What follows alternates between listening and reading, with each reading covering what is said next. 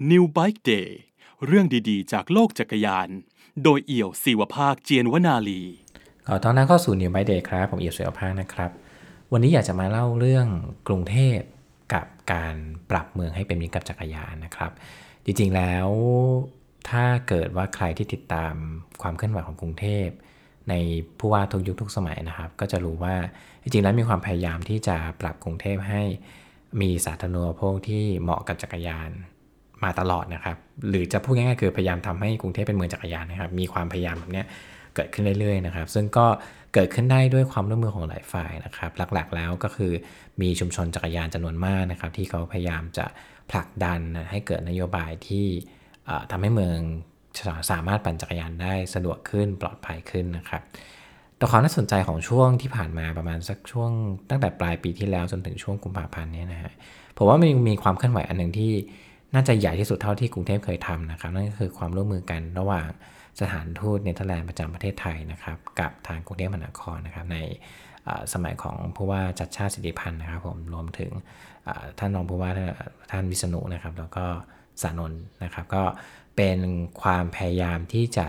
นำองค์ความรู้ของประเทศที่ขึ้นชื่อว่าเป็นเมืองจักรยานนะครับ อย่างเนเธอร์แลนด์นะครับ นำความรู้นั้นมาปรับใช้กับกรุงเทพนะครับ ซึ่งก็ทำงานผ่านองค์กรหนึ่งที่ชื่อว่า Dutch Cycling Embassy นะครับ จริงๆแล้ว Dutch Cycling Embassy เนี่ยก็ทำงานร่วมกับกรุงเทพมาตั้งแต่ปลายปีที่แล้วอย่างที่ผมเกริ่นไปนะครับ แล้วก็มีความ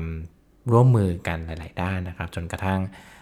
เพิ่งเกิดเหตุการณ์ประชุมครั้งใหญ่นะครับการจะเป็นการจัดเวิร์กช็อปครั้งใหญ่ในช่วงกุมภาพันธ์ที่ผ่านมานะครับ ก็เลยอยากจะมาเล่าเรื่อง Dutch Cycling Embassy ให้ฟังสักนิดหนึ่งนะครับว่าเขาคือใครแล้วก็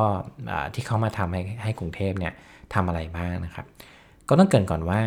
องค์กรที่ชื่อว่า Dutch Cycling Embassy เนี่ย จริงๆ แล้วไม่ใช่องค์กรที่อยู่ภายใต้สถานทูตซะทีเดียวนะครับ แม้ว่าจะมีคำว่า Embassy ก็ตาม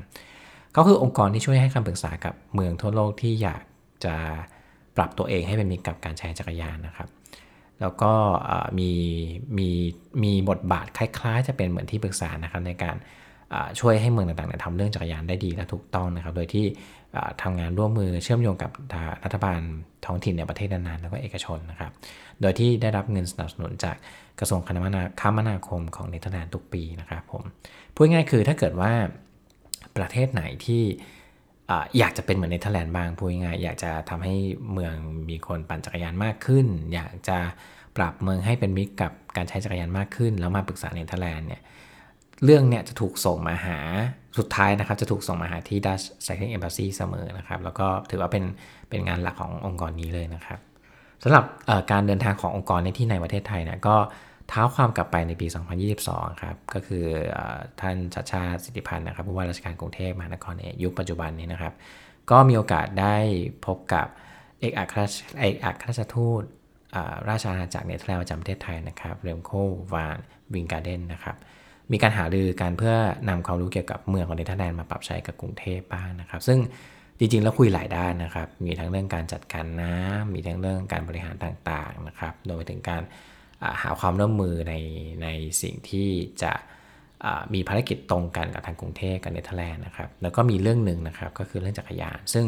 จริงๆแล้วเป็นหัวข้อที่กรุงเทพอยากทำมานานนะครับแล้วแต่ว่ายังไม่สำเร็จนะครับ แล้วก็ถ้าเกิดใครที่คุ้นเคยกับกรุงเทพมหานครทีมนี้นะครับ ก็จะพบว่าทั้งผู้ว่าชัดชาตนะครับรวมถึงรองผู้ว่าสานนท์เนี่ยก็อินเรื่องจักรยานมากๆแล้วก็อยากทำอะไรสักอย่างนะครับให้เมืองเป็นมิตรกับจักรยานมากขึ้นนะครับ พอมีการคุยกับคุณเรมโกนะครับทางเอกอัครราชทูตเนี่ยก็มีการส่งเรื่องนี้เข้ามาหาที่ Dutch Cycling Embassy นะครับทางเอ็มบ s ซีเขาก็ส่งคนไทยแอส่งคนมาที่ประเทศไทยนะครับถึง 2 ครั้งด้วยกันนะครับ ครั้งแรกก็คือเมื่อพฤศจิกายนปีที่แล้วนะครับ คนแรกที่เขาส่งมานะครับก็คือส่งคนที่ชื่อว่ามาร์โกดาริสนะครับเป็น Project Manager ของทาง Dutch Cycling Embassy นะครับเข้ามามาเธอมาที่ไทยก่อนนะครับ แล้วก็ ทุกครั้งที่เอเมอร์ซี่จะทำเรื่องจักรยานเนี่ย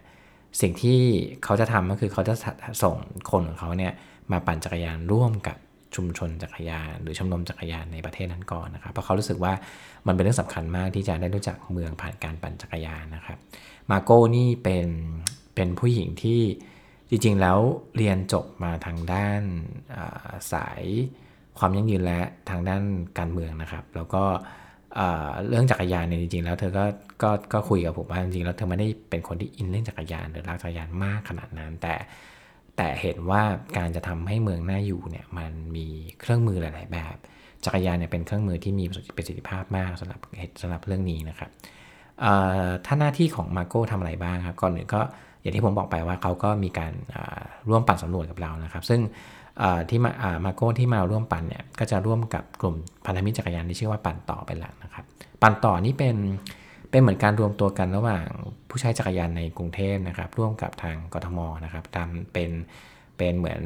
จะเรียกว่าเป็นชมรมเล็กๆ ก็ก็จะว่าได้นะครับก็เป็นกลุ่มที่พยายามที่จะขับเคลื่อนเมืองจักรยานเมื่อพยายามขับเคลื่อนให้กรุงเทพเนี่ยเป็นมิตรกับจักรยานมากขึ้น ซึ่งถือว่าเป็นกลุ่มล่าสุดที่แอคทีฟในปัจจุบันนี้นะครับก็ มีการทำกิจกรรมร่วมกับชุมชนจักรยานจำนวนมากนะครับ มีการ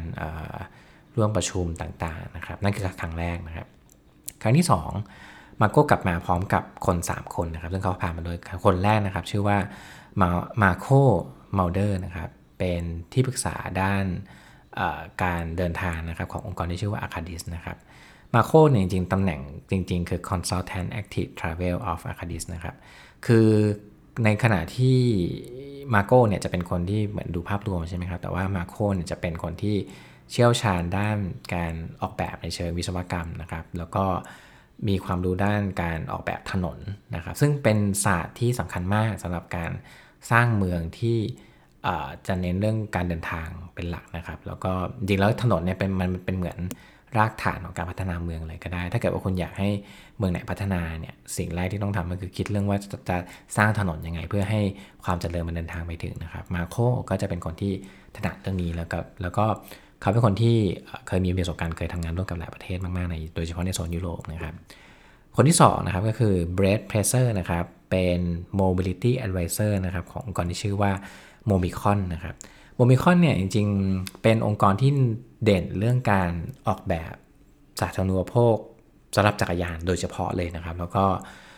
กับ Brett เนี่ยจริงๆ แล้วเขาพื้นเพเขาเป็นคนที่อยู่ที่อเมริกาแอฟริกาใต้นะครับตัวทีฮะเขาก็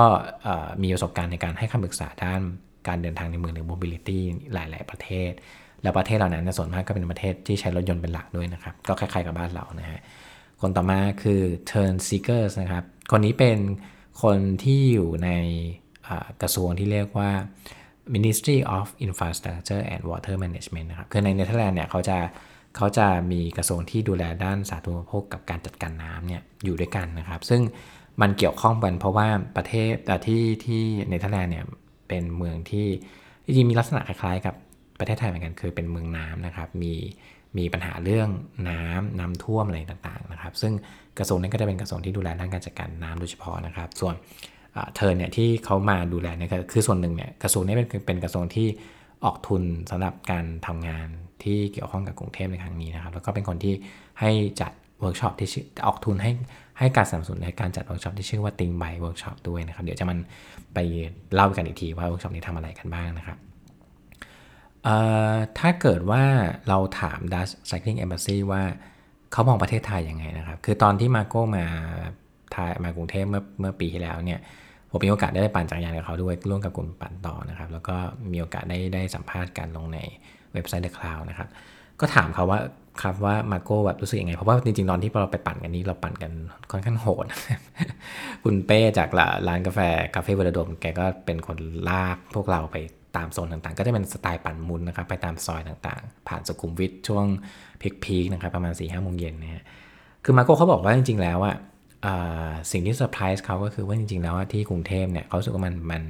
ปั่นจักรยานได้ได้ค่อนข้างดีนะครับ ใช้คำว่า bikeable ฮะก็คือสามารถปั่นจักรยานได้ด้วยเหตุผลว่ากรุงเทพเป็นเมืองที่ค่อนข้างราบครับ เป็นเมืองที่ไม่ได้มีเนินมากๆเท่าไหร่นะครับ มันก็จะดูเหมือนจะไม่มีอะไรนะครับ คือหรือบางคนอาจจะ อาจจะเห็นตรงกันข้ามด้วยซ้ำบางคนอาจจะบอกว่าเออกรุงเทพเป็นเมืองร้อน แบบไม่เหมาะกับการปั่นจักรยานหลอกต่างๆนะนะครับ แต่ว่ามาโก้ในในมุมมองของคนที่จริงๆ แล้วก็อัมสเตอร์ดัมก็เป็นประเทศที่ฝนตกบ่อยนะครับ แล้วก็ช่วงหิมะตกนี่ก็โหดทีเดียวนะเขาก็บอกว่าจริงๆแล้วอะถ้าเกิดว่าเราจะไม่ปั่นจักรยานนะมันมีข้ออ้างมากมายเต็มไปหมดเลยครับ แต่ว่าถ้าเกิดเราเรามองในเชิงภาพกว้างเนี่ยเวลาที่เราจะดูว่าเราจะปรับเมืองให้เป็นมิตรกับจักรยานได้แค่ไหนนะฮะ สภาพภูมิประเทศมีผลมากๆนะครับ คือเรื่องอื่นเนี่ยอาจจะเป็นสิ่งที่เกิดขึ้นชั่วคราวนะครับ ฝนตกแดดออกอากาศต่างๆ แต่ว่าสภาพภูมิอากาศอย่างเนินเยอะๆเนี่ยมันมันค่อนข้างจะส่งผลค่อนข้างถาวรแล้วก็แล้วก็มีผลมากเป็นพิเศษนะครับ โดยเฉพาะการการปรับเมืองให้สอดคล้องกับการวิธีการใช้ชีวิตของคนเมืองนั้นนะครับส่วนตอนที่มาโก้ปั่นเนี่ยก็เขาก็มีโอกาสได้ปั่นมุดตามซอยในสุขุมวิทนะครับเขาก็รู้สึกว่าจริงๆแล้วเนี่ย กรุงเทพเป็นเมืองที่ซอยเยอะนะครับ แล้วก็เป็นสิ่งที่ควรจะรักษาไว้นะครับ คือ คือข้อหนึ่งที่ผมว่าน่าสนใจดีคือมาโก้เขาบอกว่าจริงๆแล้วเวลาเราพูดถึงการการสมมติว่าเราพูดถึงเลนจักรยานนะครับเวลาเราเราคิดถึงการจะสร้างเลนจักรยานให้กับให้กับคนใช้จักรยานได้ได้ปั่นอย่างปลอดภัยเนี่ยหลายคนอาจจะติดว่าเลนจักรยาน หรือเส้นทางที่คนใช้จักรยานจะไปเนี่ยมันจำเป็นจะต้องคู่ขนานกับถนนที่มีรถยนต์ แต่มาโก้บอกว่าจริงๆแล้วไม่จำเป็นครับ คือหลายๆคนอาจจะมองว่าสมมติว่าเป็นเราเราดูในเมืองจักรยานชั้นนำของเทคของโลกแล้วกันครับอย่างอัมสเตอร์ดัมก็ได้ฮะมันก็จะมีเลนจักรยานหลาย ๆ แบบนะครับ แล้วก็มีแบบหนึ่งที่เรียกว่า protected bike lanes นะครับ นั่นก็เป็นก็คือปกเป็นทางจักรยานที่มีเป็นเหมือนทางเป็นเหมือนโครงโครงสร้างป้องกันไม่ให้รถเข้ามาชนจักรยานนะครับ เป็นเป็นอาจจะเป็นเหมือนขอบปูนแท่งปูนอะไรก็ว่าไปนะครับ ซึ่งจริงๆแล้วเนี่ยไอ้ทางแบบเนี้ยมันไม่ได้จำเป็นกับทุกสถานการณ์มันขึ้นอยู่กับว่าเราเอาคนใช้จักรยานเนี่ยไปปั่นคู่กับรถยนต์หรือเปล่านะครับ สมมุติว่าเราเราให้คนใช้จักรยานเนี่ยปั่นคู่กับรถยนต์ถ้าเกิดว่ารถยนต์วิ่งช้าบนเส้นทางนั้น ก็ไม่จำเป็นต้องสร้างทางแบบนี้นะครับ แต่ถ้าเกิดว่ารถยนต์เร็วเนี่ยก็ต้องคิดคิดหาก็ต้องก็ต้องทำทางแบบ protect by lane ขึ้นมานะครับแต่กับกรุงเทพเนี่ยลักษณะของมันเนี่ยมาโก้มองว่ามันเป็นการ เรียกว่าหลาย ๆ ถนนหลาย ๆ สายในกรุงเทพเนี่ยมันจะเป็นถนนขนาดใหญ่ที่ตัดฝ่าใจกลางเมืองไปเลยนะครับ ซึ่ง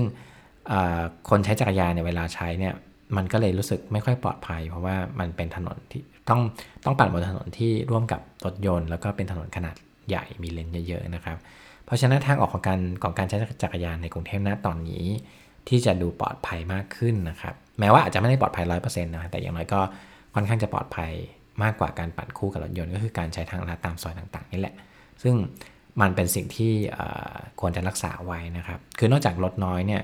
มาโก้ให้ให้ข้อสังเกตว่าจริงๆแล้วอะอากาศตามซอยดีกว่าด้วยนะครับ แล้วก็จะเย็นกว่าด้วยราวๆสักสองถึงสามองศานะครับ ก็ไม่จำเป็นจะต้องปั่นคู่กับรถยนต์ก็ได้นะครับ อีกข้อหนึ่งที่ที่เขาพูดกับผมนะครับก็คือว่า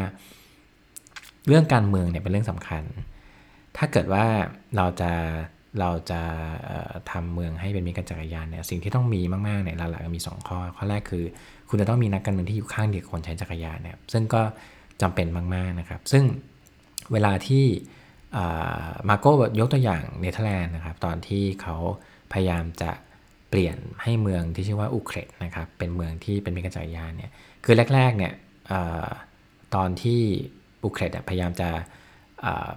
เหมือนเปลี่ยนที่จอดรถขนาด ใหญ่มากที่หนึ่งนะครับที่อยู่กลางเมืองเนี่ยพยายามที่จะสร้างอะไรใหม่ ๆ ให้มันให้มันดีขึ้นเนี่ยตอนแรกที่ออกเสียงกันเมื่อสักประมาณ 50 ปีที่แล้วเนี่ยคนต่อต้านก็เยอะมากนะครับแล้วก็ได้รับแค่หนึ่งโหวตในการปรับที่จอดรถนี้ เพราะคนรู้สึกว่า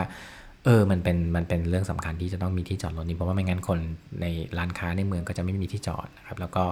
คิดว่าเออมันมันไม่งั้นคนก็จะเดินทางลำบากนะครับแต่ว่าเมื่อ 50 ปีผ่านไปนะครับพอมีการโหวตใหม่ในหัวข้อเดิมเนี่ย 99%ก็ ก็ไม่เห็นด้วยที่จะเอารถยนต์มาจอดที่จอดรถแห่งนี้นะครับ รู้สึกว่าเออน่าจะเปลี่ยนไปเป็นไปเป็นอย่างอื่นนะครับ คืออการมีนักการเมืองที่ที่อยู่ข้างเดียวกับคนใช้จักรยานเนี่ยอย่างน้อยมันช่วย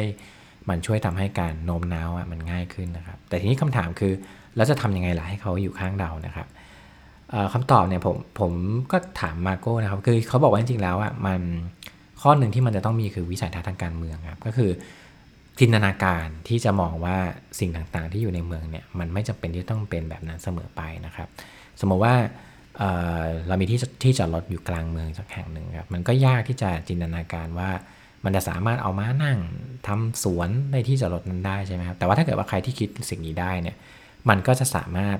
โชว์ให้คนอื่นเห็นว่าเออจริงๆแล้วว่ามันสามารถเปลี่ยนเมืองให้น่าอยู่ได้มากขึ้นนะครับ ซึ่งไอ้วิสัยทัศน์เหล่านี้เนี่ยถ้าเกิดว่ามันสามารถทำให้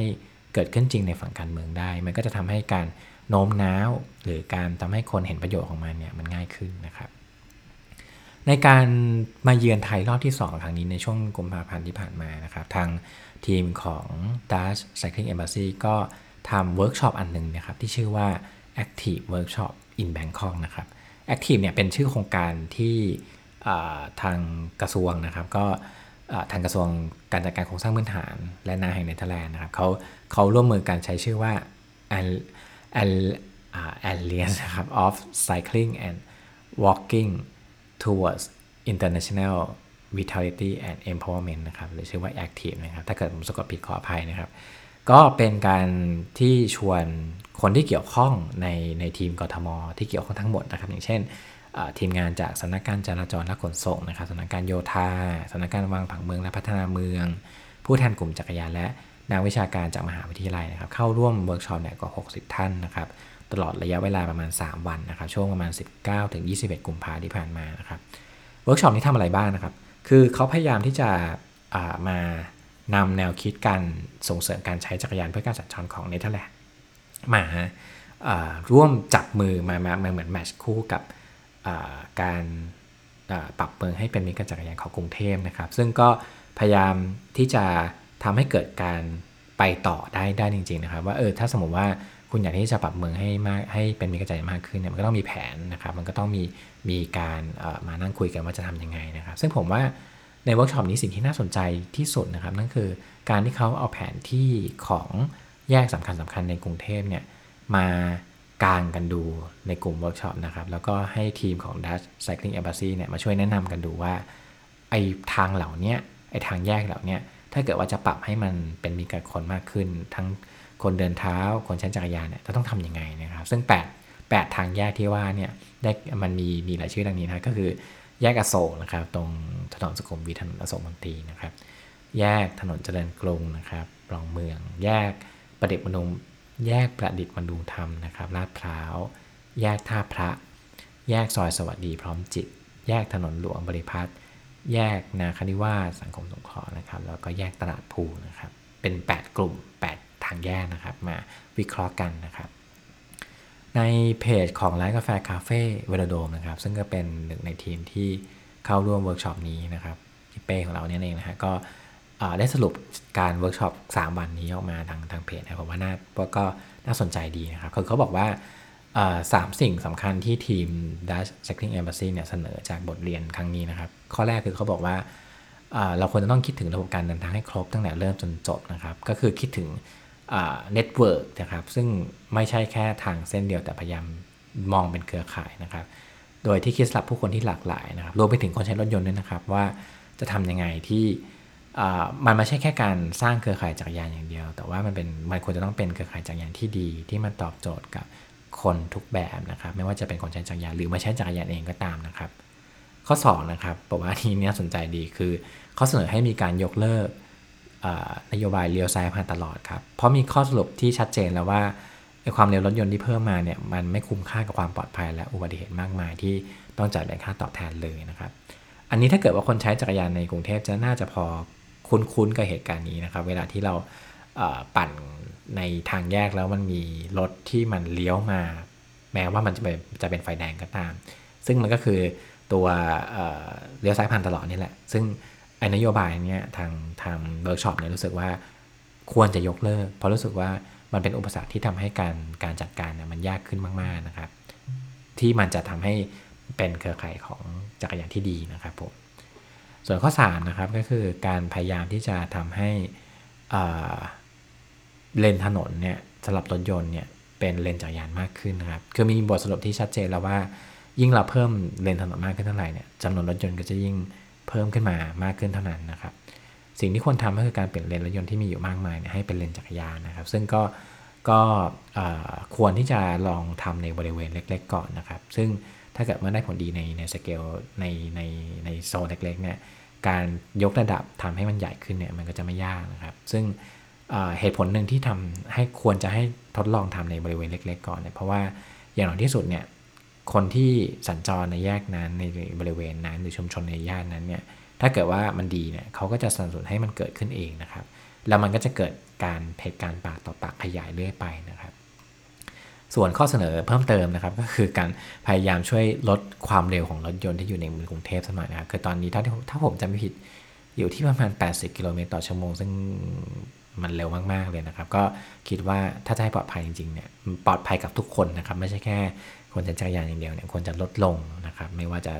ถ้าสูตรของเนเธอร์แลนด์สูตรของอัมสเตอร์ดัมก็คือประมาณ 30 นะครับ หรือ 50 ในโซนที่ที่ชานเมืองออกมานะครับ ก็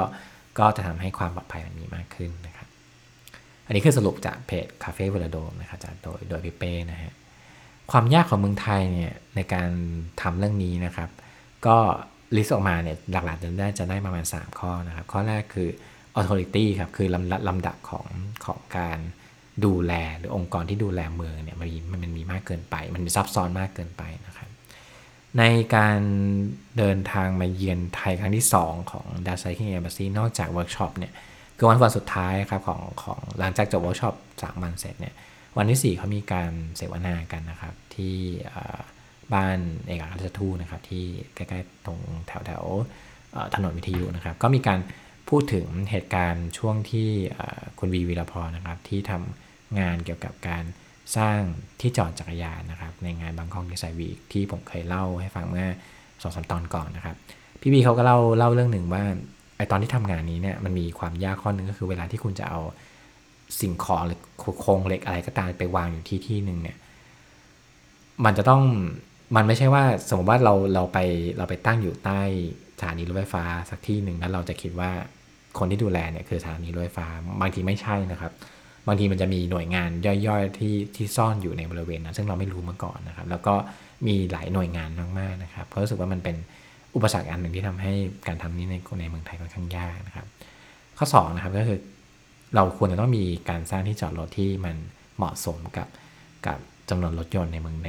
โดยเฉพาะโดยเฉพาะในกรุงเทพนะครับ คือบางบางถนนบางย่านเนี่ยสวย แต่ว่ามีรถจอดอยู่เต็มไปหมดนะครับ เพราะว่า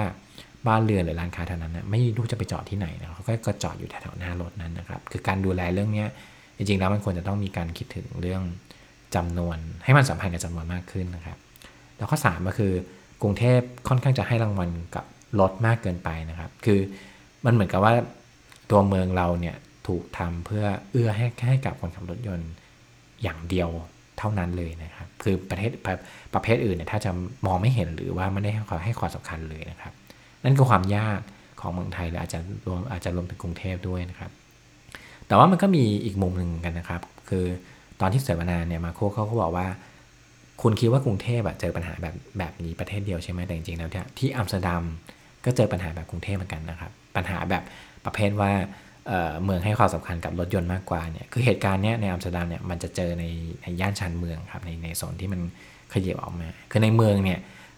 เรื่องเลนจักรยานมันมีเต็มไปหมดอยู่แล้วนะครับแต่ว่าชานเมืองเนี่ยมันจะจะจำเป็นที่จะต้องมีการใช้รถยนต์อยู่บ้างนะครับและการที่เขาจะพยายามปรับเมืองให้มัน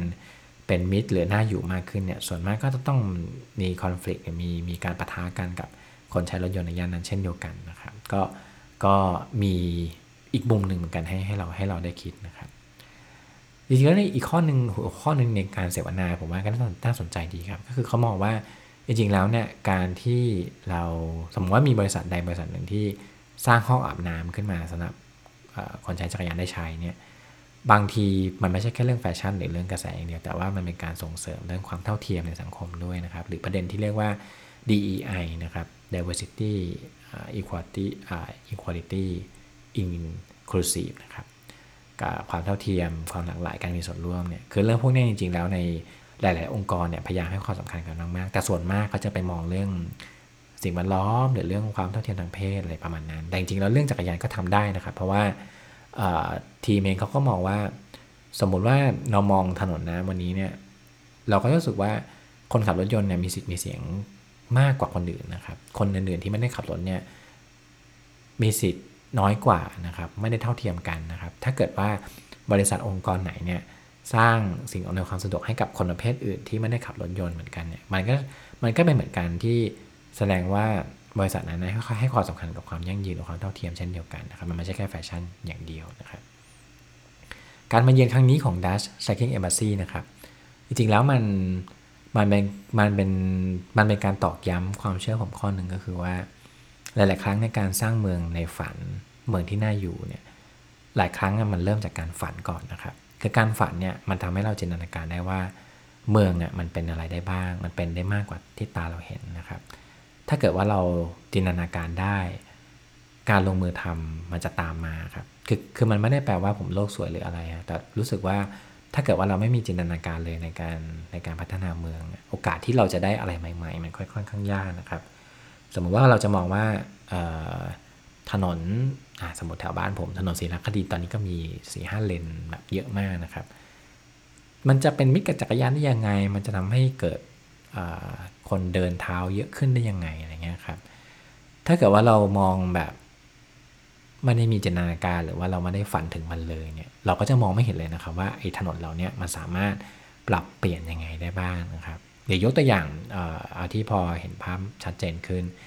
สยามก็ได้ครับ ตรงช่วงในย่านนั้นนะในย่านสยามสแควร์เนี่ยซึ่งบางเมื่อก่อนสักประมาณไม่ต้องถึง 10 ปีแล้วครับแบบสักก่อนโควิดนี่แหละฮะผมว่าก่อนอันนี้ก็มีมีรถยนต์เข้าไปเข้าไปขับไปใช้อยู่เรื่อยๆใช่ไหมฮะแล้วก็มีโซนคนเดินอยู่บ้างนะครับ แต่ว่าณทุกวันนี้เขามีการปิดถนนมีการขยายเลนต่างๆทำให้การเดินเนี่ยควรจะทำให้มีทางเดินของสำหรับ สำหรับคนเดินเท้าเนี่ยมากขึ้นนะครับไอ้สิ่งเหล่านี้มันคือจินตนาการครับมันเริ่มจากจินตนาการก่อนเริ่มจากการฝันก่อน และการลงมือทำจะตามมา เวลาเราเราเวลาเรามือลงมือทำนะความฝันหรือจินตนาการเป็นเหมือนเข็มทิศ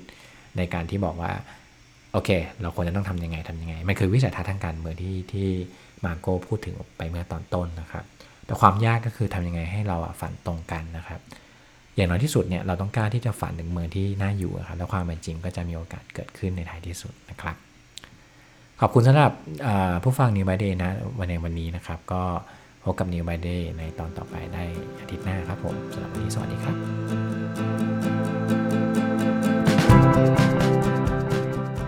New Bike Day Podcast เรื่องดีๆ จากโลกจักรยาน โดยเอี่ยวศิวภาคเจียนวนาลี